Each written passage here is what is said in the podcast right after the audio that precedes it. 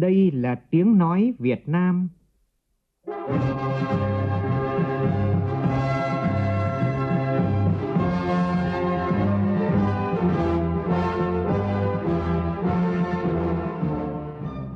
là tiếng nói Việt Nam, phát thanh từ Hà Nội, thủ đô nước Cộng hòa xã hội chủ nghĩa Việt Nam.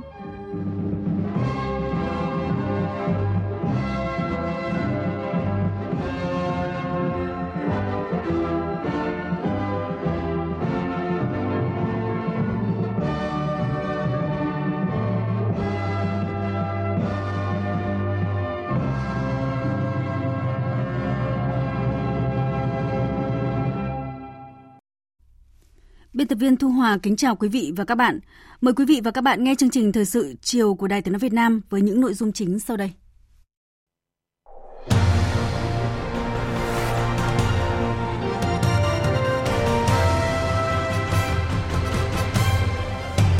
Nhìn lại 40 năm giải phóng Campuchia khỏi chế độ diệt chủng Pol Pot, thời gian không thể xóa nhòa trong lòng người dân Campuchia về hình ảnh một đội quân nhà Phật đã chiến đấu với tinh thần vô tư trong sáng,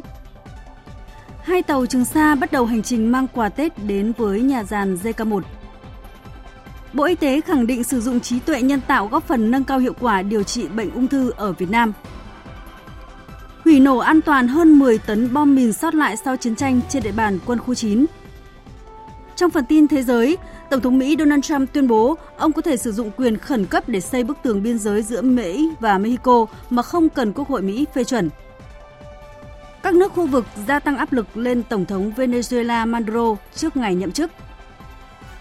Thủ đô Oslo của Na Uy chính thức trở thành thủ đô xanh của châu Âu.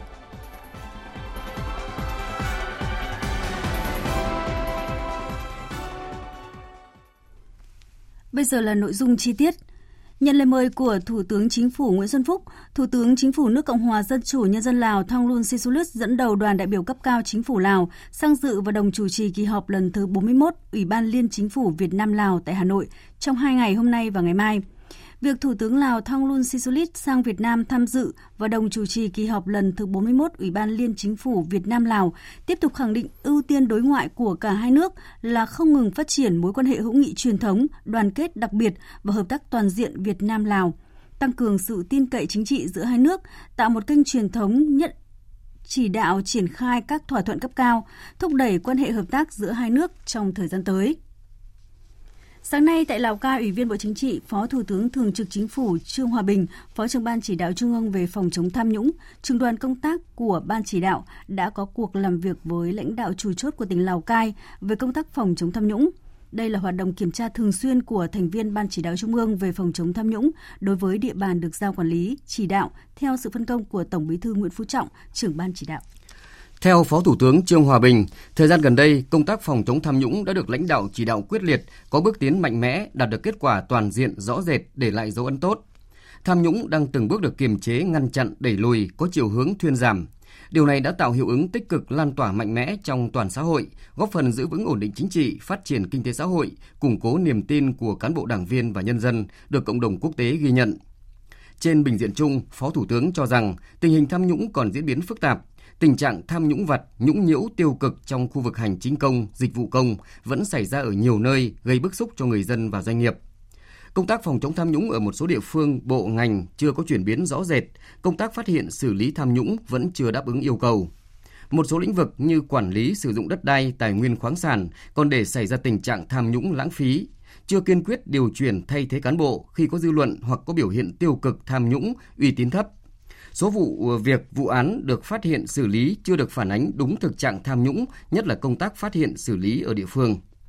Thông qua việc kiểm tra này, Phó Thủ tướng mong rằng sẽ cùng địa phương giả soát, đánh giá việc thực hiện, tình hình và kết quả công tác phòng chống tham nhũng, làm rõ nguyên nhân, có biện pháp chủ động chấn trình, khắc phục hoặc kiến nghị với Ban chỉ đạo Trung ương, Chính phủ để nâng cao hiệu lực hiệu quả của công tác phòng chống tham nhũng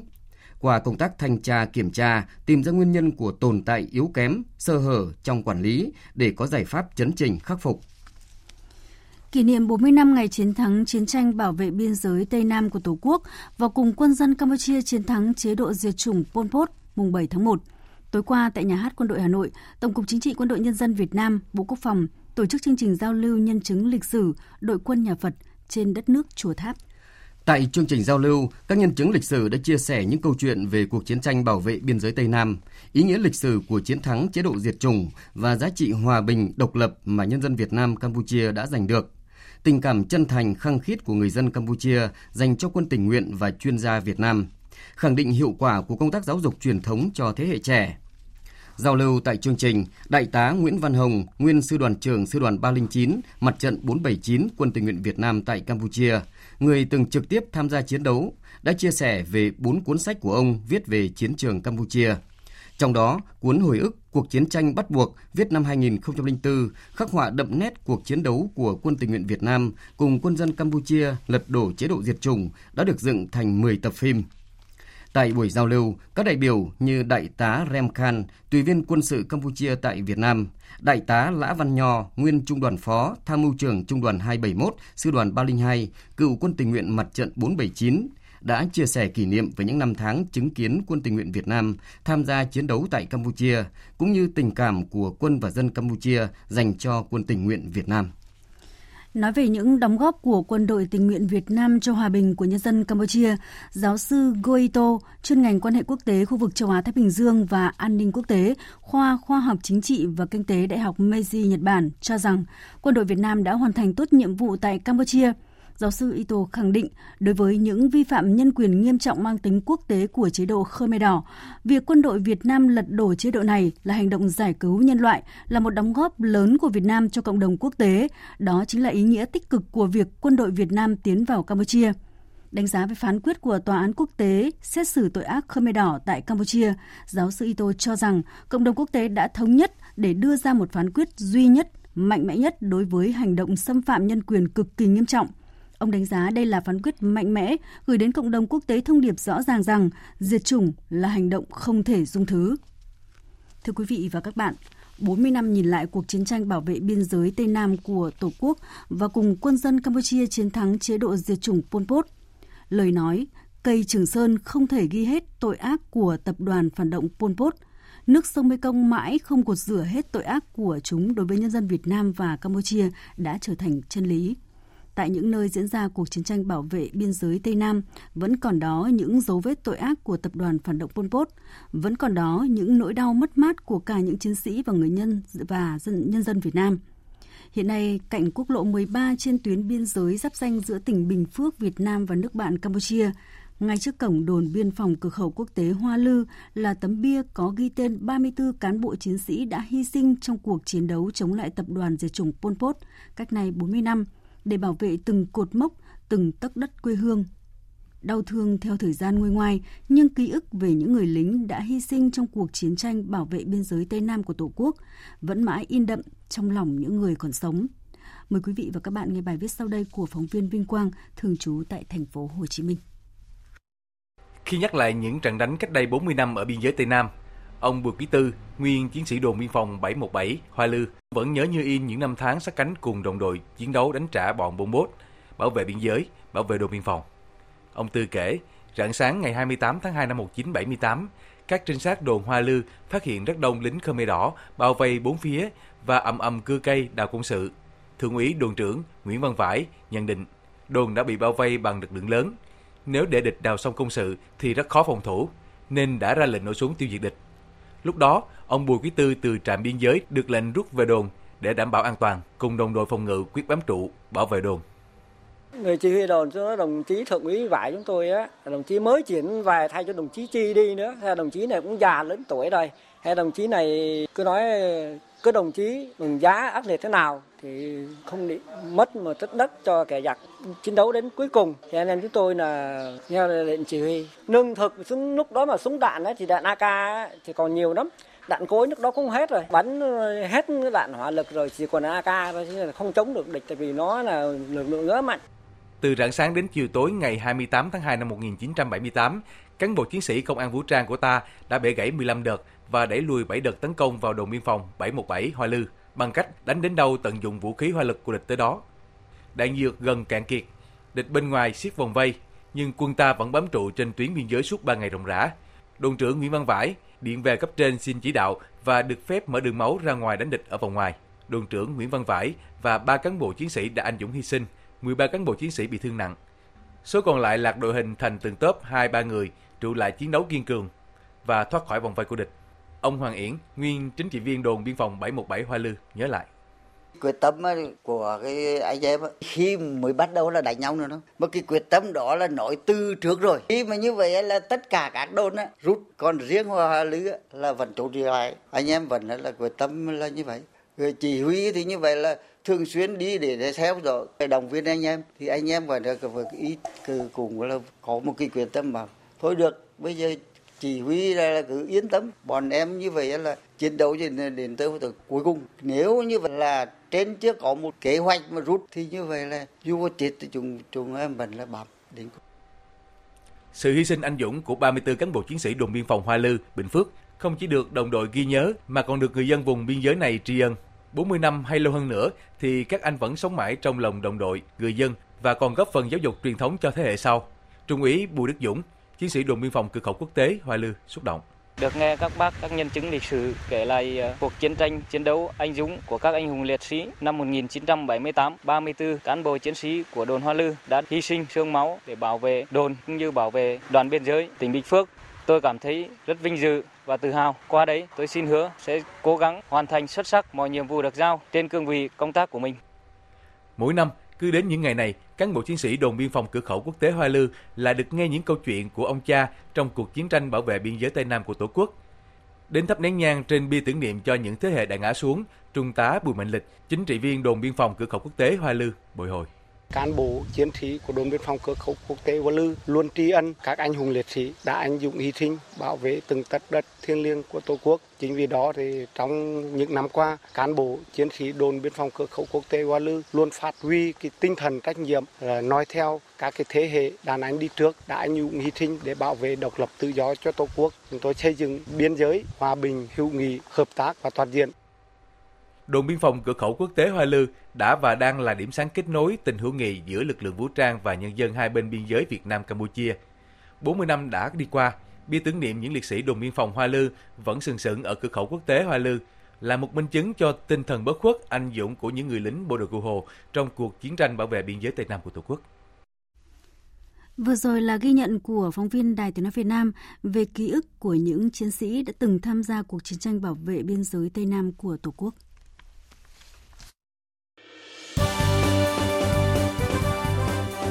Thời sự tiếng nói Việt Nam. Thông tin nhanh. Bình luận sâu. Tương tác đa chiều.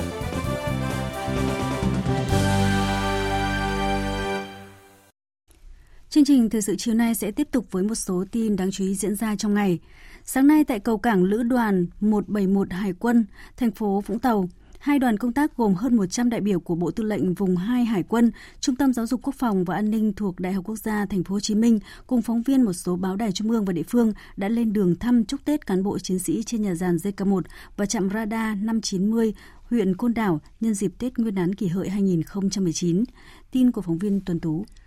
Đây là hoạt động thường xuyên mỗi khi Tết đến xuân về, thể hiện sự quan tâm của Đảng, Nhà nước, quân đội, quân chủng hải quân và tình cảm của nhân dân cả nước đối với các lực lượng đang làm nhiệm vụ trên các vùng biển đảo của Tổ quốc.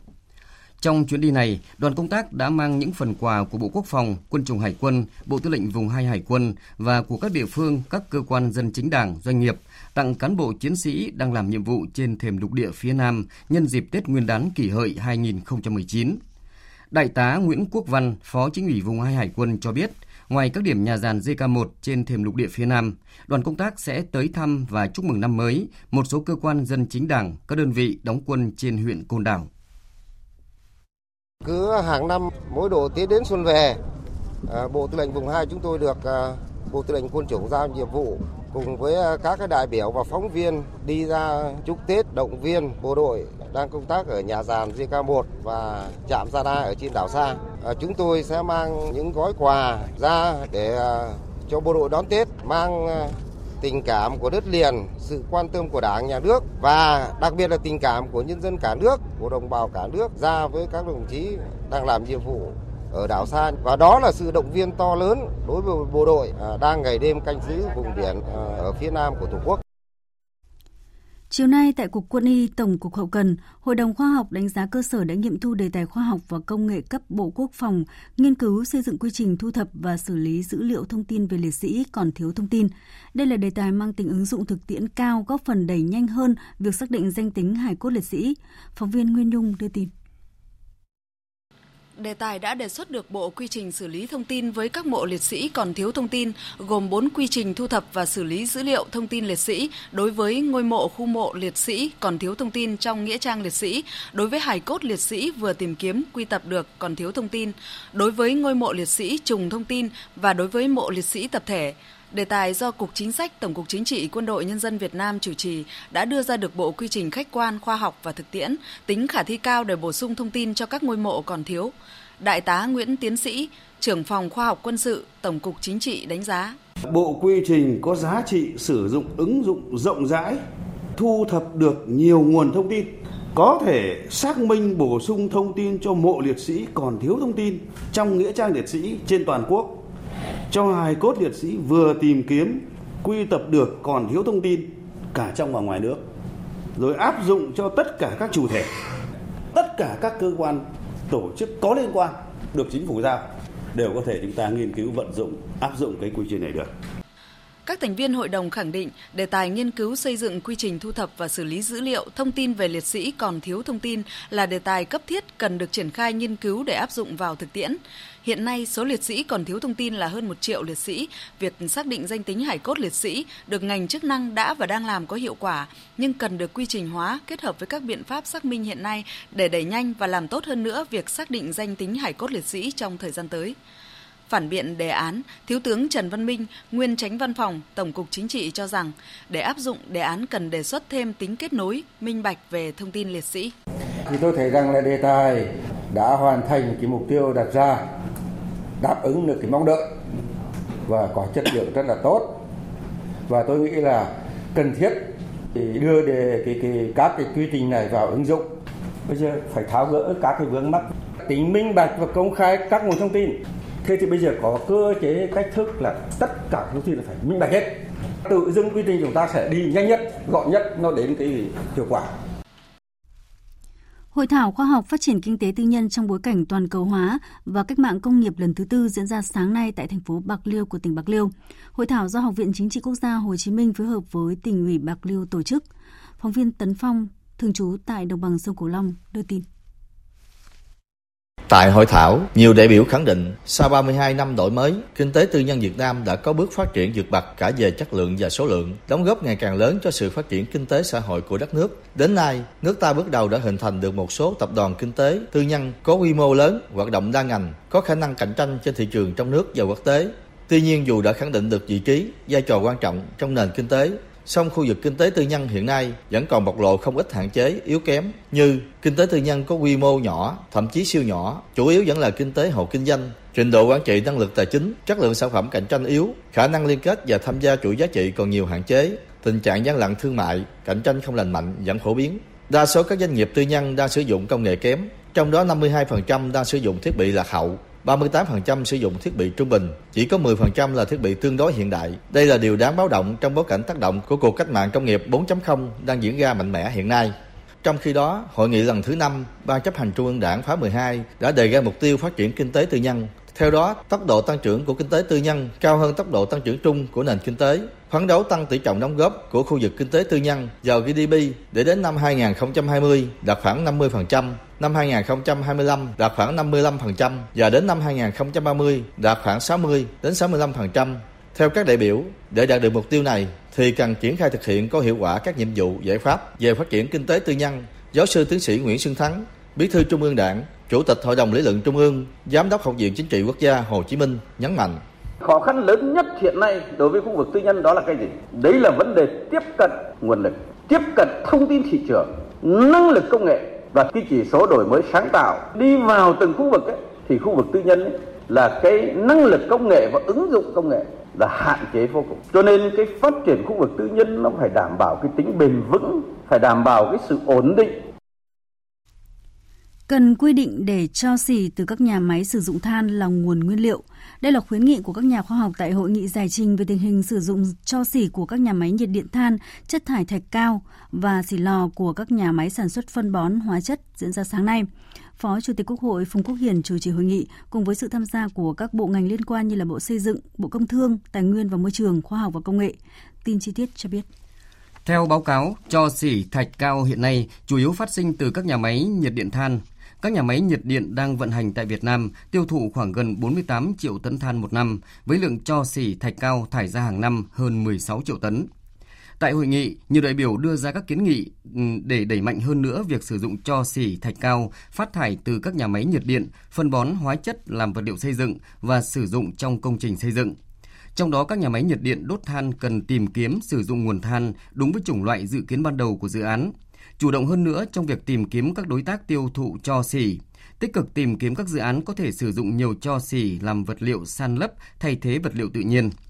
Bên cạnh đó, các cơ quan chức năng cần công khai các chính sách tiêu thụ cho xỉ thạch cao để thúc đẩy các doanh nghiệp tiếp cận xử lý, tái sử dụng. Kết luận hội nghị, Phó Chủ tịch Quốc hội Phùng Quốc Hiền nhấn mạnh phải ra soát lại tổng thể các luật, chính sách, ban hành hoàn thiện ngay các tiêu chuẩn, quy chuẩn về sử dụng cho xỉ thạch cao, xem xét lại quy hoạch, giả soát công nghệ của các nhà máy nhiệt điện, hóa chất, phân bón để tận dụng hiệu quả nguồn cho xỉ thải, tạo điều kiện cho tái sử dụng, sản xuất, tiêu thụ. Thưa quý vị và các bạn, Tây Nguyên, vùng đất đại ngàn nhưng lại đang diễn ra một nghịch lý là người dân thiếu đất sản xuất. Hàng chục nghìn hộ dân đang rất cần đất để canh tác nhưng chưa thể bố trí. Đây là một trong những nguyên nhân chính dẫn đến vòng luẩn quẩn đói nghèo của một bộ phận dân cư và hệ lụy là phá rừng làm rẫy cũng như một số bất ổn về an ninh trật tự. Vì sao dân cần đất lại thiếu đất? Bất cập trong công tác quản lý sử dụng đất trong khu vực ở đâu? Đi tìm câu trả lời cho những vấn đề này, phóng viên Công Bắc thường trú tại khu vực Tây Nguyên có bài đề cập. Xã Iammer, huyện Chư Prong, tỉnh Gia Lai có diện tích tự nhiên 44.000 ha, nhưng dân số chỉ hơn 2.000 người. Đất rất rộng, người rất thưa, nhưng người dân ở đây vẫn thiếu đất sản xuất. Nghịch lý lớn hơn nữa là địa phương không sắp xếp được đất sản xuất cho người dân, nhưng lại có hơn 8.000 hecta để cấp cho doanh nghiệp trồng cao su. Doanh nghiệp ôm nhiều đất nhưng năng lực đầu tư không tương xứng, nên nhiều diện tích cao su đã bị chết. Một lãnh đạo Ủy ban Nhân dân xã Gia Mơ cho biết, xã đang đề nghị cấp chính quyền cao hơn dành một phần đất từ các dự án thất bại để cấp cho dân nghèo thiếu đất sản xuất. Thì chúng tôi cũng đề nghị cấp trên đồng tạo điều kiện giúp chính quyền địa phương và ta chuyên đổi là một số diện tích cho bà con ờ, khoảng trăm hecta thì để lại dành cho bà con để bà con chăn nuôi với làm trồng trọt làm nương rẫy Tương tự huyện Chư Prong, tỉnh Gia Lai, thiếu đất sản xuất cũng xảy ra tại huyện E Súp, tỉnh Đắk Lắk. Trong khi các hộ dân tại các dự án ổn định dân cư trong huyện chỉ được bố trí khoảng 4 xào, gồm cả đất ở và đất sản xuất, chưa đáp ứng được 20% nhu cầu, thì các doanh nghiệp lại được cho thuê một cách thừa mứa với 26 dự án, tổng diện tích khoảng 20.000 ha rừng và đất rừng. Hậu quả là doanh nghiệp để lãng phí, gây tình trạng chuyển đổi trái phép, lấn chiếm, tranh chấp tràn lan. Còn các thôn xã thiếu đất, tỷ lệ hộ nghèo ở mức 40% lên đến 70%. Ông Trần Văn Hoàng, trưởng ban mặt trận thôn 12, xã Gia Tờ Mốt cho biết, nghịch lý này đã tồn tại rất nhiều năm mà vẫn chưa được giải quyết, gây ra hậu quả rất xấu cả về kinh tế và xã hội nên Là bà con hiện nay là rất không có đất mà trong khi tỉnh họ cho công ty, các công ty vào đây họ đang ôm nhiều đất quá. Cho công ty nhận đất rất nhiều. Nhưng mà là công ty làm ăn, tôi thấy là gọi là làm ăn không có cái hiệu quả gì. Nhưng mà bây giờ đất thì dân không dám đụng vào. Mà bà con thì nghèo không có vốn. Thế thì không có vốn thì nhiều anh là đi cưa thuê cho người ta. Người ta bắt được thì phải chịu đi tù. Mà ở trong thôn tôi có những người đi tù mới về cái tội để đi cưa thuê xung đột lợi ích giữa người dân và doanh nghiệp bất cập trong quản lý và sử dụng đất đai nhất là tại những diện tích đất có nguồn gốc nông lâm trường đang là vấn đề rất nóng ở Tây Nguyên. 935.000 hecta là quỹ đất các công ty nông lâm trường trong khu vực đang quản lý. Trong đợt giám sát mới đây tại Tây Nguyên, ông Nguyễn Lâm Thành, Phó Chủ tịch Hội đồng Dân tộc Quốc hội đã chỉ ra các công ty nông lâm nghiệp đang sở hữu quá nhiều đất nhưng hiệu quả sử dụng, đóng góp ngân sách là rất thấp, dẫn ra một doanh nghiệp tốt nhất tại Tây Nguyên sử dụng hơn 40.000 hecta đất sản xuất nhưng chỉ nộp thuế đất hơn 1 tỷ đồng trên một năm. Ông Thành đặt vấn đề với hiệu quả sản xuất kinh doanh đóng góp ngân sách thấp như vậy, chính quyền có thể giao những diện tích đất rất lớn cho các đơn vị, doanh nghiệp quản lý, sử dụng, thì tại sao không bố trí cho dân nghèo đang thiếu đất để họ ổn định cuộc sống? Cái thiệt hại lớn nhất là gì? Ngân sách không thu được. Người dân tộc thiểu số và đồng bào nghèo vẫn không có đất. Đấy là câu chuyện quản lý về đất đai. Thế thì không có cớ gì chúng ta không dành cái đất một đất một số đất nông lâm trường vài chục nghìn hecta hoặc nghìn hecta để giải quyết. Nếu như cái phương án, cái vùng đất đấy mà nó thực sự cần thiết cho việc phát triển kinh tế xã hội của địa phương, nó hiệu quả hơn, cần phải giải quyết đất cho đồng bào thì phải trả lại đừng vin vào cớ là nằm trong phương án sản xuất của tôi mà tôi không trả theo số liệu thống kê của Bộ Tài nguyên và Môi trường, vùng Tây Nguyên hiện có gần 53.000 hộ thiếu đất sản xuất với diện tích khoảng 24.000 ha. Giải quyết vấn đề đất sản xuất không chỉ giải quyết bài toán sinh kế cho một bộ phận không nhỏ dân nghèo ở Tây Nguyên, mà còn giải quyết những bất ổn, những xung đột tiềm ẩn giữa người dân và doanh nghiệp. Tiến xa hơn nữa là doanh nghiệp và người dân cùng hợp tác đưa nông lâm nghiệp Tây Nguyên phát huy được những giá trị vốn có. Để đạt được điều ấy, những chỉ đạo của chính phủ về giải quyết đất sản xuất phải được sớm đi vào thực tiễn, thành hành động cụ thể từ chính quyền các tỉnh trong khu vực. Phóng viên Đài tiếng nói Việt Nam tại khu vực Tây Nguyên vừa đề cập về nghịch lý thiếu đất sản xuất ở khu vực này. Thêm một dự án có vốn đầu tư lớn vào lĩnh vực nông nghiệp ở tỉnh Quảng Nam. Theo tin của phóng viên Hoài Nam, Ủy ban nhân dân tỉnh Quảng Nam vừa ban hành quyết định chủ trương đầu tư khu nông nghiệp công nghệ cao Đông Quảng Nam tại xã Bình Dương, huyện Thăng Bình cho công ty cổ phần tập đoàn TNT. Tổng vốn đầu tư là hơn 3.300 tỷ đồng. Dự án có tổng diện tích đất sử dụng hơn 278 ha, thời hạn hoạt động 50 năm kể từ ngày được cấp quyết định chủ trương đầu tư. Dự kiến đến năm 2024, dự án sẽ hoàn thành toàn bộ và đưa vào hoạt động chính thức. Mục tiêu của dự án này là đầu tư xây dựng khu trồng trọt ứng dụng công nghệ cao, khu hỗ trợ sản xuất và các cơ sở hạ tầng cho khu vực của dự án, được quy hoạch hiện đại đồng bộ về hạ tầng kỹ thuật và kiến trúc cảnh quan phù hợp với đặc điểm tự nhiên. Phát triển vùng nông nghiệp sản xuất hàng hóa lớn, hình thành các cánh đồng trồng hoa và rau củ có năng suất chất lượng hiệu quả. Trước đó, công ty cổ phần Hoa Anh Gia Lai và công ty cổ phần ô tô Trường Hải cũng đã ký kết hợp tác chiến lược đầu tư vào Quảng Nam trong lĩnh vực nông nghiệp công nghệ cao. Ông Phạm Quốc Hùng, Phó Chủ tịch Hiệp hội Doanh nghiệp tỉnh Quảng Nam cho biết. Phía hiệp hội rất là ngoan nghênh những cái doanh nghiệp, những à, công ty lớn đầu tư vào những cái lĩnh vực như nông nghiệp, công nghệ, kỹ thuật à, đạt những cái tiêu chuẩn về môi trường, đạt à, tiêu chuẩn về cái an toàn vệ sinh thực phẩm, tiêu chuẩn về cấp dư lượng các loại thuốc để đảm bảo chất lượng còn cụ thể thực hiện cái dự án nhiều cái diện tích lớn cần phải giải phóng giải tỏa đền bù thì nó phần nào ảnh hưởng đến cái đời sống cái sự an cư của gia đình cần cái sự đồng thuận hơn nữa từ những người dân của địa phương Thông tin từ Cục Công nghệ Thông tin Bộ Y tế cho biết, Hội đồng xem xét phần mềm ứng dụng trong tư vấn hỗ trợ điều trị ung thư tại Việt Nam đã khẳng định sử dụng trí tuệ nhân tạo góp phần nâng cao hiệu quả điều trị bệnh ung thư ở Việt Nam.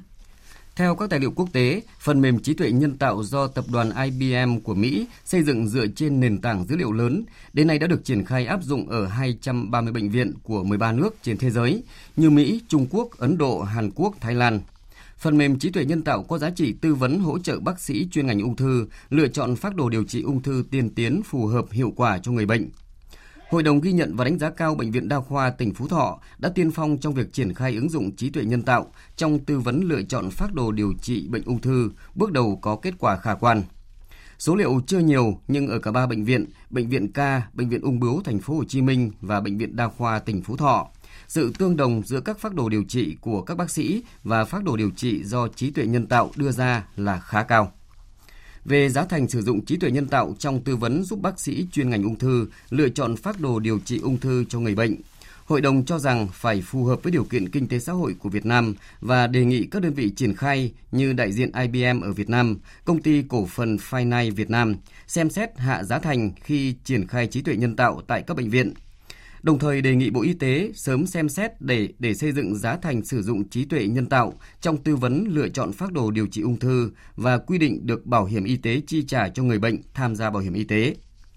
Hội đồng khuyến nghị các cơ sở khám bệnh chữa bệnh ở nước ta có thể sử dụng trí tuệ nhân tạo trong tư vấn hỗ trợ bác sĩ chuyên ngành ung thư lựa chọn phác đồ điều trị ung thư cho người bệnh, góp phần nâng cao hiệu quả điều trị bệnh ung thư ở nước ta lao động cư trú bất hợp pháp tại Đài Loan, Trung Quốc sẽ được hưởng khoan hồng. Theo Cục Quản lý Lao động ngoài nước Bộ Lao động Thương binh và Xã hội, từ ngày 1 tháng 1 đến hết ngày 30 tháng 6 năm nay, Tổng cục Di dân Đài Loan, Trung Quốc sẽ thực hiện chuyên án mở rộng vận động và khoan hồng cho người nước ngoài cư trú quá hạn tự thú về nước. Phóng viên Hà Nam thông tin. Theo đó, người nước ngoài cư trú quá hạn tại Đài Loan, Trung Quốc nếu tự thú và đăng ký về nước trong thời gian thực hiện chuyên án trên sẽ được miễn tạm giam, thu dung, được giảm tiền phạt từ 10.000 đài tệ xuống mức thấp nhất là 2.000 đài tệ, không bị cấm nhập cảnh Đài Loan nếu cư trú quá hạn tại Đài Loan dưới 3 năm, được giảm 1 phần 2 thời gian cấm nhập cảnh nếu cư trú quá hạn 3 năm trở lên cư trú quá hạn 3 năm trở lên nhưng nếu tố giác chủ sử dụng hoặc môi giới phi pháp sau khi điều tra xác minh đúng sự thật và được cơ quan lao động chứng thực thì được miễn cấm nhập cảnh. Trường hợp bị bắt trong thời gian thực hiện chuyên án từ ngày 1 tháng 2 năm 2019 đến ngày 30 tháng 6 năm 2019 sẽ bị tạm giam thu dung theo quy định, bị phạt tiền ở mức cao nhất 10.000 đài tệ, đồng thời bị cấm nhập cảnh Đài Loan theo quy định hiện hành Đối với các trường hợp tự thú hay bị bắt kể từ ngày 1 tháng 7 năm 2019 trở đi, mức tiền phạt sẽ điều chỉnh với mức là cao nhất, bị tạm giam và thu dung theo quy định, đồng thời kéo dài thời gian cấm nhập cảnh tới 8 năm. Trường hợp bị bắt khi làm việc bất hợp pháp sẽ bị cấm nhập cảnh thời gian tối đa theo quy định, đồng thời cộng thêm số năm bị cấm nhập cảnh do làm việc phi pháp để tránh sau khi kết thúc chuyên án bị phạt tiền với mức cao nhất, bị cấm nhập cảnh Đài Loan thời gian dài nhất, bị tạm giam thu dung, tránh bị rủi ro, bị lạm dụng nhân quyền, bị bóc lột, bị lợi dụng, bị ức hiếp hoặc bị đe dọa về tính mạng. Ban Quản lý Lao động Việt Nam tại Đài Loan khuyến cáo người lao động Việt Nam đang cư trú quá hạn tại Đài Loan hãy đăng ký về nước để được hưởng các chính sách khoan hồng theo chuyên án trên. Một tỉnh nghèo, giao thông đi lại còn nhiều khó khăn – nhưng có tới 3 cây cầu xây dựng giang dở để dây leo cỏ dại trùm kín suốt nhiều năm qua. Đây là thực trạng đang diễn ra tại tỉnh Bắc Cạn. Phản ánh của phóng viên công luận thường trú tại khu vực Đông Bắc. Suốt 7-8 năm qua, trong khi người dân thôn Nà Hoáng, xã Yên Cư, huyện Chợ Mới không thể vượt suối mỗi khi trời mưa to, thì ngay bên cạnh có đập tràn trên tuyến đường tỉnh 256, đồi mố cầu xây dở đứng sừng sững, mặc mưa nắng dây leo cỏ dại mọc um tùm. Chị Ma Thị Sáu, một người dân sinh sống gần đó chưa biết đến khi nào thì cầu mới được hoàn thành. Mùa nước lũ thì qua đây thì khó lắm ạ, không không qua được đâu. Mong là các ờ, cấp chính quyền là bây giờ cố tạo điều kiện cho là xây cho cái cầu này nó nó hoàn thành đi xong là để bà con đi nó dễ dàng hơn. Đây cũng là mong ước của nhiều người dân sinh sống dọc tuyến tỉnh lộ 256 nối từ xã Yên Đĩnh huyện Chợ Mới với xã Hảo Nghĩa của huyện Nari. Dọc tuyến đường này có đến 3 cây cầu đang xây dở tương tự. Chiếc thì đã xây xong phần mố cầu hai bên, chiếc thì đã đổ xong khuôn rầm. Riêng cây cầu Nạp Pì qua xã Liêm Thủy đã hoàn thành ước tính tới 70%. Ông Nghiêm Văn Thép, Phó Giám đốc Ban Quản lý Dự án Xây dựng Công trình Giao thông tỉnh Bắc Cạn cho biết. Trước đây thì do là à, thực hiện nghị quyết à, 11 của à, chính phủ ấy là dừng giãn tiến độ Tuy nhiên thì bây giờ giai đoạn tiếp theo, giai đoạn 2 thì đã cũng đã có đề xuất là thực hiện hoàn thành những cái công trình rửa rang mấy cái cầu mà đang đang thi công rửa rang để hoàn thiện để phục vụ nhân dân đi lại trong cái khu vực đỡ khó khăn. Ông Thép cũng cho biết thêm, phương án được đưa ra là tiếp tục xin Trung ương bố trí vốn để hoàn thiện ba cây cầu đang xây dở. Tuy nhiên, nếu thuận lợi thì nhanh nhất cũng phải một năm nữa công trình mới có thể tiếp tục triển khai.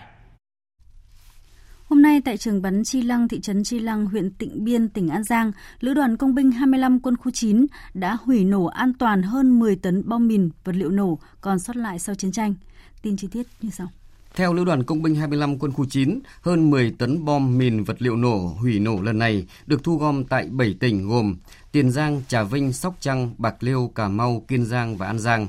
Việc thu gom này được thực hiện từ ngày 25 tháng 12 năm 2018 đến ngày 5 tháng 1 năm 2019 tiến hành hủy nổ.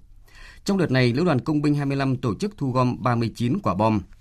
Trung tá Trần Quốc Khánh, Phó Tham mưu trưởng Lữ đoàn Công binh 25 cho biết, đây là đợt thu gom hủy nổ bom mìn, vật liệu nổ sót lại sau chiến tranh trên địa bàn quân khu 9 với quy mô lớn nhất từ trước đến nay. Cũng theo Trung tá Khánh, do ảnh hưởng của mưa và bão số 1 khiến đường lầy lội, việc vận chuyển số bom mìn từ các khu vực vùng sâu vùng xa về điểm tập kết gặp nhiều khó khăn.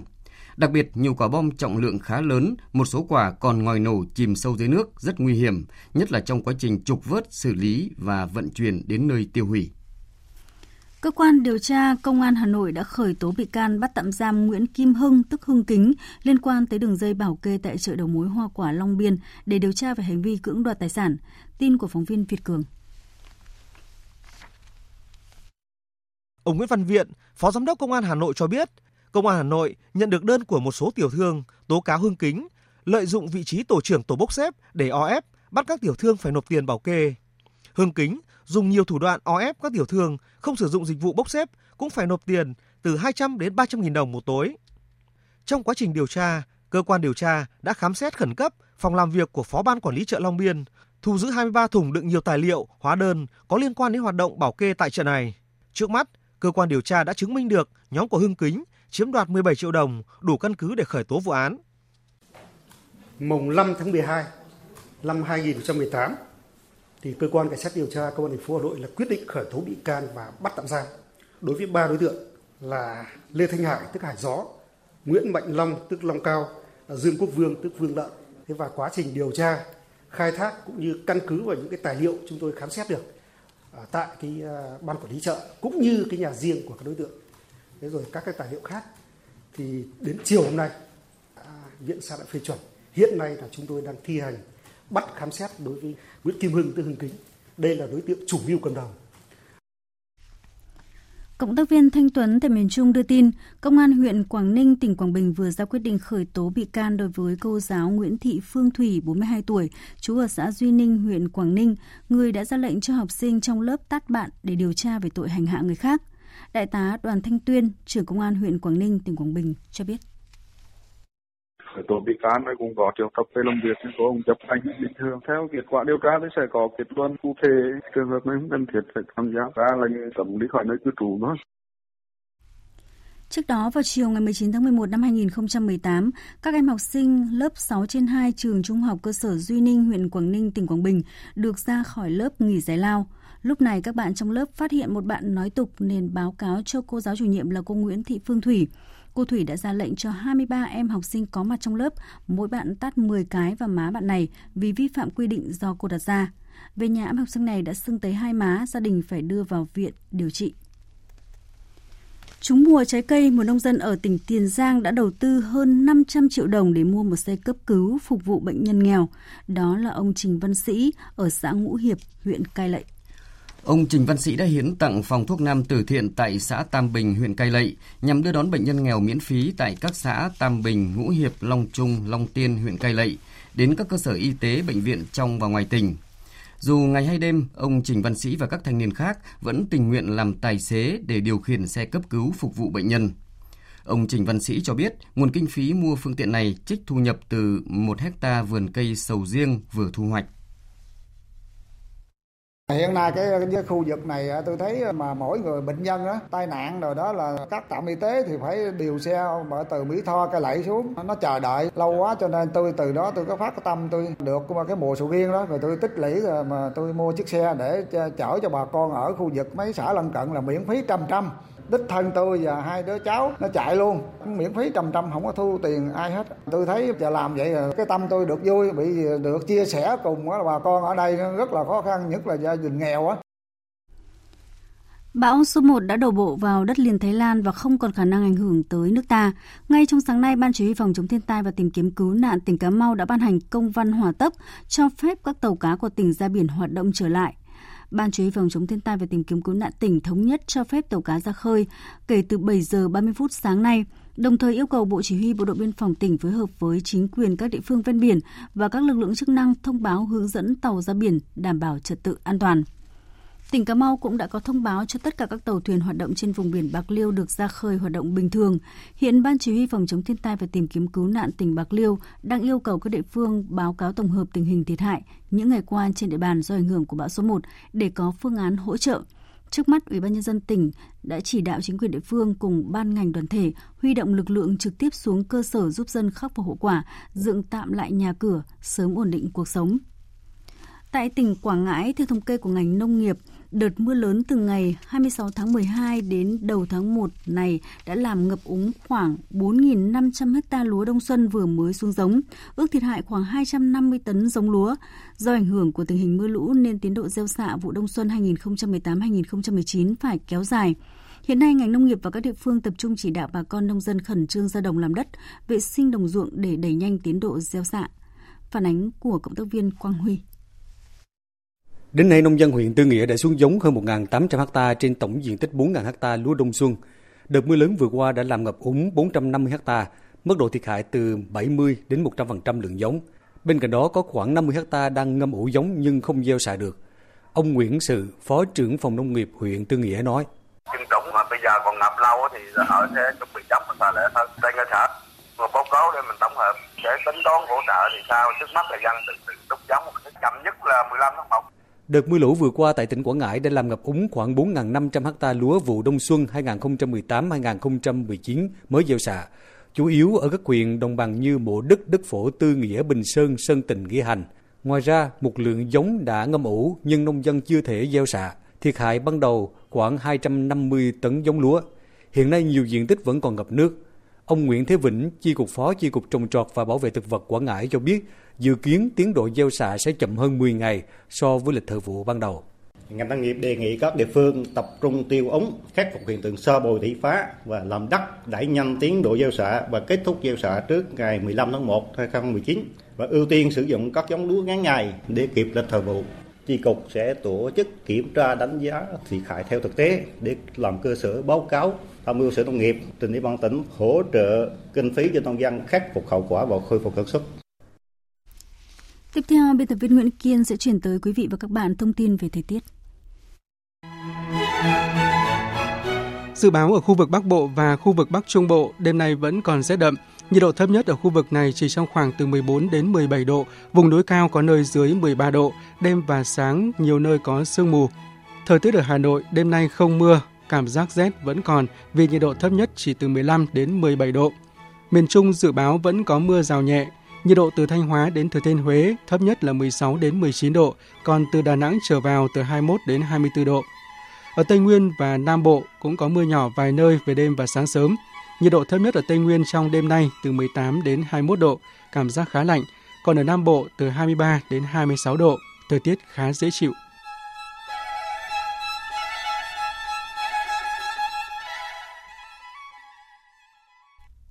Chương trình thời sự chiều nay sẽ tiếp tục với phần tin thế giới. Ngoại trưởng nhiều nước khu vực châu Mỹ đã tuyên bố không công nhận nhiệm kỳ mới của Tổng thống Venezuela Nicolas Maduro bắt đầu vào ngày 10 tháng 1 tới, với cáo buộc bầu cử hồi tháng 5 năm ngoái diễn ra không công bằng. Các quốc gia này cũng đã thống nhất đánh giá lại mối quan hệ với Venezuela và sẽ sớm đưa ra các biện pháp trừng phạt. Biên tập viên Đình Nam tổng hợp thông tin. Bên cạnh tuyên bố không công nhận nhiệm kỳ 2 của Tổng thống Nicolas Maduro, 13 trong 14 quốc gia châu Mỹ thuộc nhóm Lima, ngoại trừ Mexico, khẳng định sẽ không tới dự lễ nhậm chức của nhà lãnh đạo Venezuela vào ngày 10 tháng 1 tới. 13 quốc gia nhóm Lima tuyên bố nhiệm kỳ mới của Tổng thống Maduro là bất hợp pháp, kêu gọi ông này không nhậm chức để trao quyền lãnh đạo đất nước cho Quốc hội. Phát biểu với báo chí sau cuộc họp, Ngoại trưởng Peru Nestor Popolizio cho biết Chúng tôi ủng hộ Quốc hội Venezuela là cơ quan được bầu theo hiến pháp. Sau thúc giục Tổng thống Maduro không nhậm chức nhiệm kỳ mới, chúng tôi kêu gọi ông Maduro tôn trọng vai trò của Quốc hội và chuyển giao quyền lực tạm thời cho cơ quan này đến khi một cuộc bầu cử mới được tổ chức. 13 nước trong nhóm Lima đã đồng ý đánh giá lại mối quan hệ với Venezuela, đồng thời đưa ra lệnh cấm các quan chức cấp cao của Venezuela đi lại từ các quốc gia này. Chỉ riêng Mexico, quốc gia duy nhất trong nhóm Lima, đã không ký bản tuyên bố chung của nhóm về những chỉ trích nhằm vào nhà lãnh đạo Venezuela. Trong một diễn biến mới nhất liên quan đến ngân sách cho dự án xây dựng bức tường biên giới giữa Mỹ và Mexico nhằm ngăn chặn làn sóng người nhập cư trái phép, Tổng thống Mỹ Donald Trump cho biết ông có thể sử dụng quyền khẩn cấp để xây bức tường biên giới giữa Mỹ và Mexico mà không cần Quốc hội Mỹ phê chuẩn. Đây được xem là động thái đe dọa qua mặt các nghị sĩ Đảng Dân Chủ vừa tiếp quản Hạ viện. Hiến pháp Mỹ quy định quyền cấp ngân sách cho các cơ quan liên bang nằm trong tay Quốc hội. Do vậy, Tổng thống Trump có thể sẽ gặp những thách thức pháp lý nếu ông tìm cách qua mặt Quốc hội để lấy tiền xây bức tường biên giới. Tuy nhiên, ông Trump nhấn mạnh rằng việc tuyên bố lệnh khẩn cấp quốc gia hoàn toàn là vì an ninh của đất nước và ông được phép làm điều đó. Như vậy là các cuộc đàm phán giữa Tổng thống Mỹ Donald Trump và lãnh đạo phe Dân Chủ vẫn chưa thể đi đến kết quả cuối cùng là chấm dứt tình trạng chính phủ bị đóng cửa một phần, vốn đã bước sang ngày thứ 14 liên tiếp. Nhà lãnh đạo Mỹ cảnh báo chính phủ nước này có thể tiếp tục bị đóng cửa trong nhiều tháng, thậm chí là nhiều năm, và ông có quyền áp dụng tình trạng khẩn cấp để xây dựng bức tường biên giới với Mexico, vấn đề duy nhất gây bất đồng khiến cho chính phủ Mỹ phải đóng cửa. Tổng thống Mỹ Donald Trump và các nghị sĩ cấp cao Đảng Dân Chủ đã một lần nữa không đạt được thỏa thuận nhằm chấm dứt tình trạng chính phủ đóng cửa một phần. Phát biểu tại cuộc họp báo sau cuộc gặp ở Nhà Trắng với Chủ tịch Hạ viện Nancy Pelosi và thủ lĩnh phe Dân Chủ tại Thượng viện Chuck Schumer, Tổng thống Mỹ Donald Trump đe dọa sẽ sử dụng quyền khẩn cấp để xây dựng bức tường biên giới với Mexico mà không cần sự phê chuẩn của Quốc hội. Bên cạnh đó, Tổng thống Mỹ xác nhận đã tuyên bố trong cuộc gặp với lãnh đạo phe Dân Chủ rằng tình trạng chính phủ đóng cửa một phần hiện nay có thể kéo dài nhiều tháng, thậm chí là nhiều năm. Tuy nhiên, ông cũng khẳng định cuộc gặp đã diễn ra rất hữu ích. Vâng, hôm nay chúng tôi đã có một cuộc họp hữu ích với lãnh đạo phe Dân Chủ. Tôi nghĩ đó thực sự là một cuộc họp rất tốt. Tất cả chúng tôi đều đi trên một con đường là muốn mở cửa chính phủ. Chúng tôi sẽ tiếp tục gặp nhau. Tôi đã chỉ định một nhóm và chúng tôi sẽ họp vào cuối tuần này để xác định những gì chúng tôi sẽ làm về biên giới. Dự kiến, Phó Tổng thống Mike Pence sẽ dẫn đầu nhóm quan chức chính phủ gặp gỡ với các nghị sĩ dân chủ để tìm cách phá vỡ thế bế tắc hiện nay. Hiện tình trạng chính phủ Mỹ phải đóng cửa một phần từ ngày 22 tháng 12 vừa qua do Tổng thống Mỹ Donald Trump kiên định lập trường không ủng hộ dự luật cho phép chính phủ hoạt động trở lại của phe Dân Chủ, trừ khi Quốc hội chi hơn 5 tỷ đô la Mỹ để xây bức tường biên giới với Mexico. Đến nay đã có khoảng 800.000 nhân viên liên bang bị ảnh hưởng do khoảng 1 phần tư số cơ quan chính phủ liên bang phải ngừng hoạt động trong hai tuần vừa qua. Cố vấn an ninh Mỹ John Bolton đã tới thăm Israel và sau đó là Thổ Nhĩ Kỳ, trong khi Ngoại trưởng Mỹ Mike Pompeo cũng đã lên kế hoạch thăm 8 nước Trung Đông khác vào đầu tuần tới, từ ngày 8 đến 15 tháng 1. Chuyến công tác Trung Đông lần này của hai vị quan chức cấp cao hàng đầu nước Mỹ được cho là nhằm mục đích chấn an đồng minh khu vực, vực dậy niềm tin vào nước Mỹ trước một số thay đổi mang tính bước ngoặt trong chính sách của Washington gần đây. Biên tập viên Đài tiếng nói Việt Nam thông tin. Đến với Israel lần này, Cố vấn an ninh quốc gia Mỹ John Bolton muốn lắng nghe ý kiến hay những quan ngại của Israel về quyết định rút quân ra khỏi Syria của Tổng thống Mỹ Donald Trump, những ảnh hưởng của Iran tại Syria hay một số hợp tác về công nghệ giữa Israel và Trung Quốc cũng sẽ được ông John Bolton để mắt đến trong chuyến thăm Israel lần này. Cũng từ quyết định rút quân, số phận người quốc Syria mà Mỹ lâu nay hậu thuẫn hiện là mối bận tâm lớn của chính phủ Mỹ. Tổng thống Mỹ Donald Trump từng cho biết. Mỹ muốn bảo vệ người quốc, nhưng chúng tôi không thể ở lại Syria mãi mãi. Đó chỉ còn là nơi của cát và sự chết chóc. Đó là một phần lý do mà ông John Bolton chọn Thổ Nhĩ Kỳ là chặng dừng chân tiếp theo. Chuyến thăm được coi là một nỗ lực cuối cùng của Mỹ để tránh một cuộc thảm sát người quốc từ phía Ankara. Ngoài ra, cuộc chiến dọn dẹp tàn dư IS mà Tổng thống Mỹ Donald Trump muốn Thổ Nhĩ Kỳ thế vai, hay những hợp đồng vũ khí quan trọng giữa hai bên, cũng sẽ là một nội dung nghị sự mà ông Bolton muốn bàn với các nhà chức trách Thổ Nhĩ Kỳ. Còn với đồng minh Ả Rập, việc Mỹ rút quân đồng nghĩa một khoảng trống quyền lực trong khu vực sẽ tồn tại. Ngoại trưởng Mỹ Mike Pompeo sẽ cần chấn an khu vực trong chuyến thăm 8 nước Trung Đông lần này. Sắp xếp thứ tư chuyến thăm sẽ là Jordani, Ai Cập, Bahrain, các tiểu vương quốc Ả Rập Thống Nhất UAE, Qatar, Ả Rập Xê Út, Oman và Kuwait. Hồi tuần trước thì Nhà Trắng đã không loại trừ khả năng Ngoại trưởng Mỹ sẽ đến thăm cả Iraq, song thông tin này đến nay vẫn chưa được Bộ Ngoại giao Mỹ xác nhận. Cảnh sát thành phố Toran, bang California, Mỹ cho biết chiều nay một vụ xả súng đã xảy ra tại khu vực Gable Houseboat với nhiều nạn nhân. Trên mạng xã hội Twitter, cảnh sát nêu rõ lực lượng an ninh đã có mặt tại hiện trường, công tác điều tra đang được tiến hành. Người dân cũng được khuyến cáo tránh xa khu vực này. Gable House là địa điểm chơi bowling, đấu súng laser ở thành phố Toran. Theo hãng tin AP thì đã có 3 người thiệt mạng và 4 người bị thương trong vụ xả súng này. Giới chức Thái Lan hôm nay thông báo bão nhiệt đới vừa khiến ít nhất 3 người thiệt mạng, 34 người, người dân làng tại khu vực miền nam nước này phải di rời. Tin cho biết, theo ông Thiritsak, giới chức cơ quan phòng chống giảm nhẹ thiên tai, một thuyền viên của một chiếc thuyền đánh cá thiệt mạng, trong khi một người khác hiện đang mất tích do bão nhiệt đới đổ bộ tại khu vực ngoài khơi tỉnh Pattani. Do bão nhiệt đới đã suy yếu thành áp thấp, di chuyển từ Vịnh Thái Lan đến biển Andaman, hơn 34.000 người dân ở làng một số huyện thuộc địa bàn tỉnh Nakhon Si Thammarat đã được sơ tán đến nơi an toàn.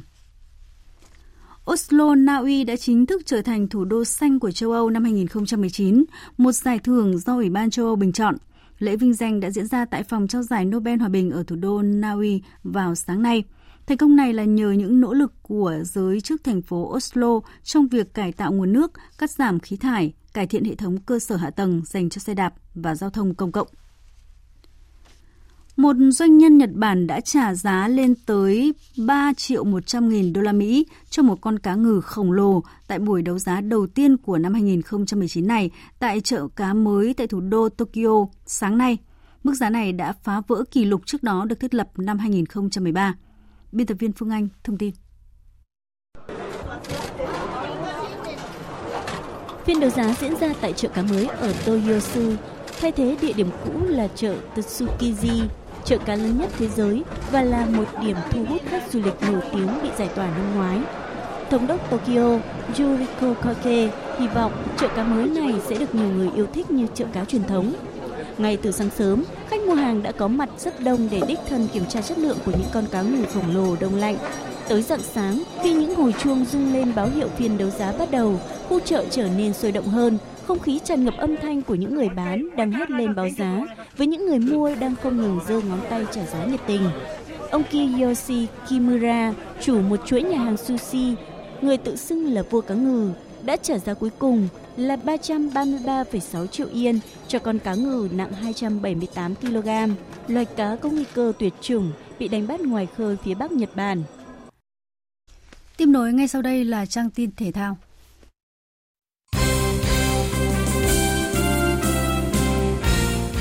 Và các bạn, tối nay lễ khai mạc vòng chung kết Asian Cup 2019 sẽ diễn ra trên sân Jazz Sports City tại thủ đô Abu Dhabi, các tiểu vương quốc Ả Rập Thống Nhất. Nước chủ nhà đã hứa hẹn các màn trình diễn trong lễ khai mạc lần này sẽ hay nhất trong lịch sử Asian Cup. Lễ khai mạc được dàn dựng và thực hiện bởi đội ngũ các chuyên gia từng thực hiện các buổi lễ như chung kết Champions League 2014, Euro 2016 hay các vòng chung kết cúp quốc gia châu Phi. Giới chức của các tiểu vương quốc Ả Rập Thống Nhất cũng khẳng định lễ khai mạc Asian Cup 2019 sẽ là một trải nghiệm khó quên, đáng nhớ nhất trong đời và chắc chắn sẽ khiến hàng chục ngàn cổ động viên sống trong bầu không khí lễ hội.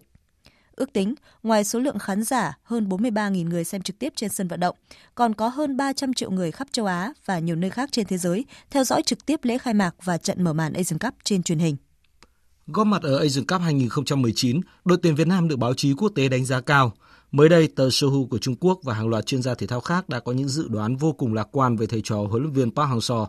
Tờ báo này khẳng định trong quá khứ đội tuyển Việt Nam không có tiếng nói đáng kể ở giải đấu cấp châu lục, nhưng họ đã tiến bộ rất nhanh và tấm huy chương bạc giải U23 châu Á 2018 là một biểu tượng rõ ràng nhất. Cạnh tranh với Iran và Iraq quả là khó, nhưng Việt Nam đủ khả năng vượt qua Yemen để ít nhất nằm trong số các đội xếp hạng 3 xuất sắc nhất và đi tiếp. Trước đó, nhiều tờ báo và các đội bóng Tây Á cũng đánh giá cao sức mạnh của tuyển Việt Nam. Tờ eSport của Iran viết, Việt Nam là đội bóng mà chúng ta không có nhiều thông tin, nhưng không vì thế mà có thể đánh giá thấp họ. Sự thật về đội bóng này là họ có năng lực tiềm tàng, có thể là mối nguy hiểm với bất cứ đối thủ nào. Trong khi đó, trang thể thao uy tín Fox Sports Asia cho rằng với nòng cốt nhiều tài năng trẻ kèm vị thế của nhà vô địch Đông Nam Á, tuyển Việt Nam sẽ vào đến tứ kết Asian Cup 2019. Tờ này cũng nhận định tiền vệ Quang Hải và hậu vệ Văn Hậu là hai nhân tố chủ chốt sẽ giúp đội bóng đến từ Đông Nam Á thành công ở giải đấu này. Chuyển sang các tin thể thao đáng chú ý khác. Câu lạc bộ Hoàng Anh Gia Lai vừa cho câu lạc bộ Phố Hiến mượn 5 tài năng trẻ thuộc khóa 3 Học viện Hoàng Anh Gia Lai để chinh chiến ở giải hạng nhất 2019. Tham dự giải đấu này trong màu áo Phố Hiến FC là cơ hội rất tốt để các cầu thủ trẻ của phố núi rèn luyện kinh nghiệm trận mạc trước khi được xem xét đôn lên đội 1 Hoàng Anh Gia Lai trong những năm tới. Ngoài ra, một số tài năng trẻ của khóa 3 như Dương Văn Lợi, Lê Minh Bình, Dụng Quang Nho và Trần Bảo Toàn được đặc cách đôn lên đội 1 tham dự V-League 2019 để có thêm cơ hội chui rèn bản thân. Ngày mai, giải quần vợt nhà nghề Việt Nam mở rộng 2019 khởi tranh tại cụm sân quần vợt làng thể thao Tuyên Sơn, thành phố Đà Nẵng. Các vận động viên tham gia hai nội dung đơn nam và đôi nam theo thể thức bốc thăm đấu loại trực tiếp từ vòng loại đến chung kết. Tổng giá trị tiền thưởng cho hai nội dung thi đấu là 55.000 đô la. Đây là giải đấu quan trọng, lần đầu tiên tổ chức tại Đà Nẵng với kỳ vọng tạo ra sân chơi chuyên nghiệp, thúc đẩy phong trào quần vợt trong nước lớn mạnh, đồng thời cũng là dịp để quảng bá, thu hút du khách đến với thành phố Đà Nẵng thông qua hoạt động thể thao tầm quốc tế này. Góp mặt tại giải đấu, tay vợt số 1 Việt Nam Lý Hoàng Nam cho biết. Vì năm nay là cái luật thi đấu nó khác cho nên là Nam sẽ không có đụng tới hạt giống vòng 1. Thì mục tiêu là ráng cố gắng vượt qua vòng 1, sau đó sẽ gặp hạt giống và, chơi hết mình. Thì à, Nam không có quá áp lực mình thì mình cứ chơi hết sức mình thôi. Tại vì thời gian vừa qua Nam cũng đã tập với à, rất là nhiều tay vợt hay thì cũng đã cải thiện được cú đánh của mình. Tay vợt số 1 thế giới Novak Djokovic đã phải nhận thất bại đầu tiên ở mùa giải mới khi thua ngược Roberto Bautista Agut tại bán kết giải Qatar mở rộng.